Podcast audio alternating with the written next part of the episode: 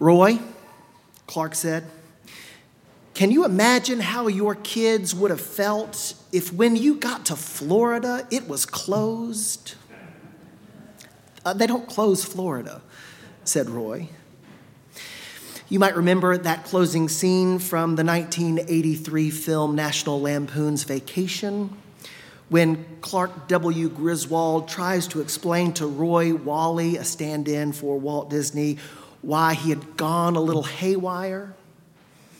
At the end of their family's harrowing cross country road trip, they arrived at Wally World to find that it was closed for two weeks for cleaning and repairs. So Clark did what any of us would do. He took a BB gun that looked like a pistol and he kidnapped one of the security guards and forced him to let his family ride on all the rides, even though the park was closed. You know, the inevitable happened. They were arrested, and while in handcuffs, in an attempt to garner some sympathy from Roy Walley, Clark asked him to imagine how he and his family, including seven children, how they would have reacted if, after their own cross country trip, they had come to Florida to find it closed. But they don't close Florida. Imagine Imagine walking all the way from Galilee to Jerusalem, 65 miles uphill. But when you got to the temple to offer the appointed sacrifices, you found that some fanatical rabbi had chased all the money changers and all the livestock sellers out of the temple precincts. Imagine coming all that way to do the thing that God had commanded you to do, only to discover that the temple was effectively closed. When Jesus braided together that whip of cords and chased the people and the livestock out of the temple grounds, Jesus was effectively canceling worship in that place. By pouring out the coins and turning over the money changers' tables, Jesus was grinding to a halt the religious system that was at the heart of God's people's lives. Worshippers weren't allowed to use just any coins to make their offering in the temple. They had to exchange their Roman currency for Jewish coins that, although worthless in the marketplace, was acceptable at the temple because they didn't have the emperor's graven image on them. And those people, when they came to the temple, they were counting on the livestock sellers to provide them the animals that they needed in order to make their sacrifices. After all, who wants to ride in the back seat of a station wagon all the way across the country with a goat between your legs? One of the mistakes we make when we hear this passage is to imagine that Jesus was interrupting this temple worship because something was fundamentally flawed with what happened in the temple. And as Christians, we are quick to substitute our own understanding of worship and our own understanding of sacrifice into that thing that Jesus seems to be protesting. But if that's what we think Jesus had in mind, if, if this is what we think Jesus had in mind, then we're guilty of a pretty shallow reading of the New Testament.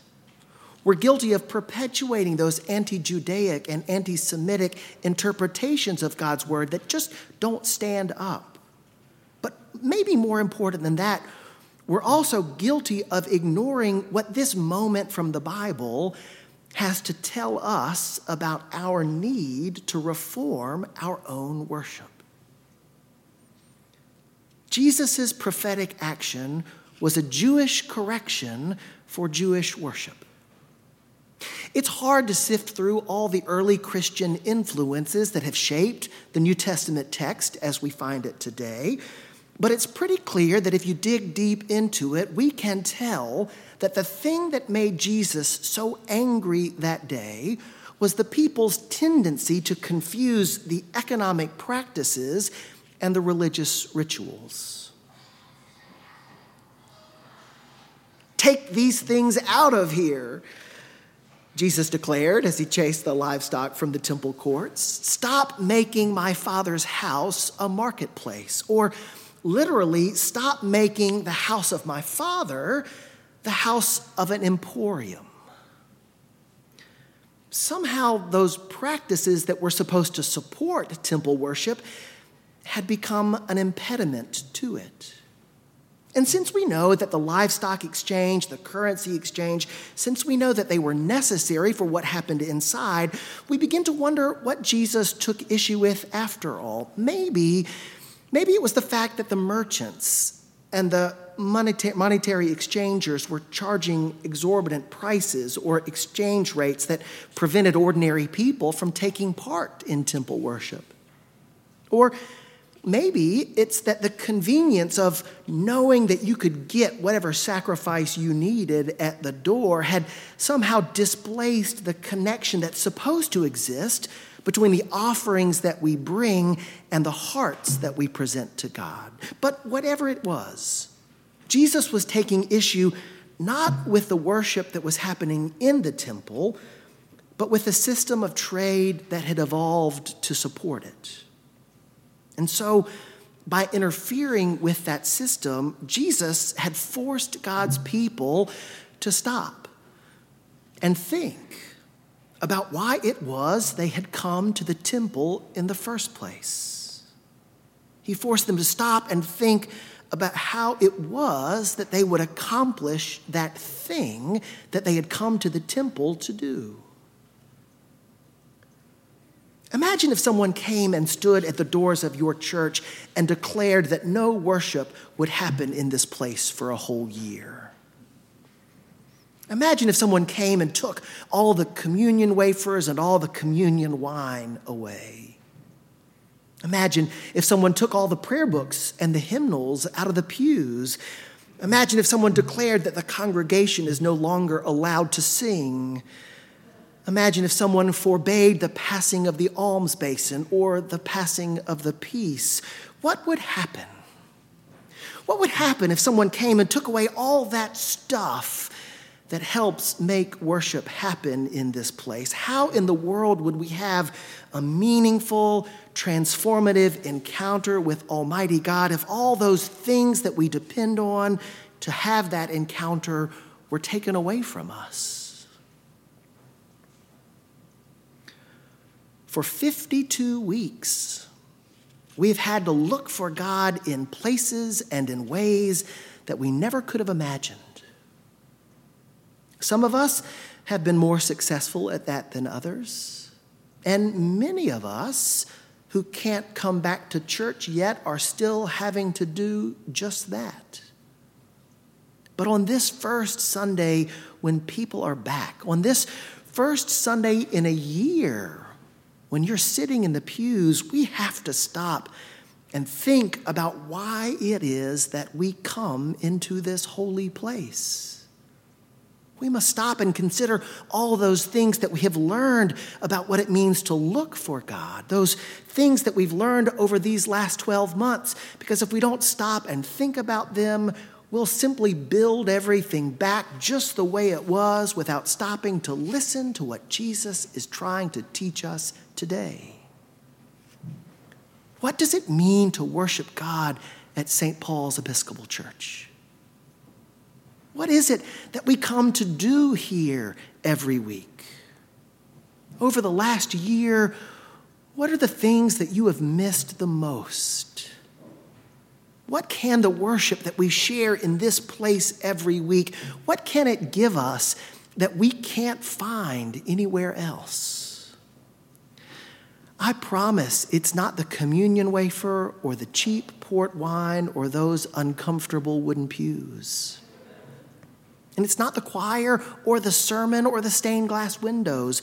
It's what all of those things are supposed to help us find right here. It's what that little piece of bread is all about. It's what we cannot experience on the other side of a screen. It's what all of us would willingly sacrifice a lazy, carefree Sunday morning for without any hesitation. It's that life giving, life changing encounter with God that we can only have when we have it together. God is with us when we worship from home, absolutely and without question. God is with us when we go for a walk, or when we sleep in late, or when we play a round of golf on Sunday morning. But there's something different about meeting God in that place where everyone is welcome, whoever they are and wherever they are on their pilgrimage of faith. We gather together in this place to have communion with God, but also to have it with one another. And that communion is not defined the way we define the table fellowship around our family's dining room table, nor is it defined by the membership in an exclusive club. Here, everyone is welcome. And when we are together at God's table, we encounter the one who loves all of us unconditionally. And when we have that encounter alongside all sorts and conditions of humanity, that encounter has the power to shape us into a people who love the world the exact same way. Until we can all come back, therefore, this encounter will remain incomplete. Until these pews are full, and not just full of people, but full of anyone and everyone who wants to be here. Until that happens, we cannot experience the full power of Holy Communion. So let's resist the temptation to hurry up and put everything back just the way it was. Let's hold off long enough to remember that we're not here simply to say our prayers or to get a piece of holy bread. We are here to meet God and to meet God together. How many of those things that we have had to let go of over these last 12 months, how many of those things help us do that? Let's not confuse those things for the reality to which they are pointing us, a reality that is not complete until we are all back together again. Otherwise, we forget why being in this place really matters.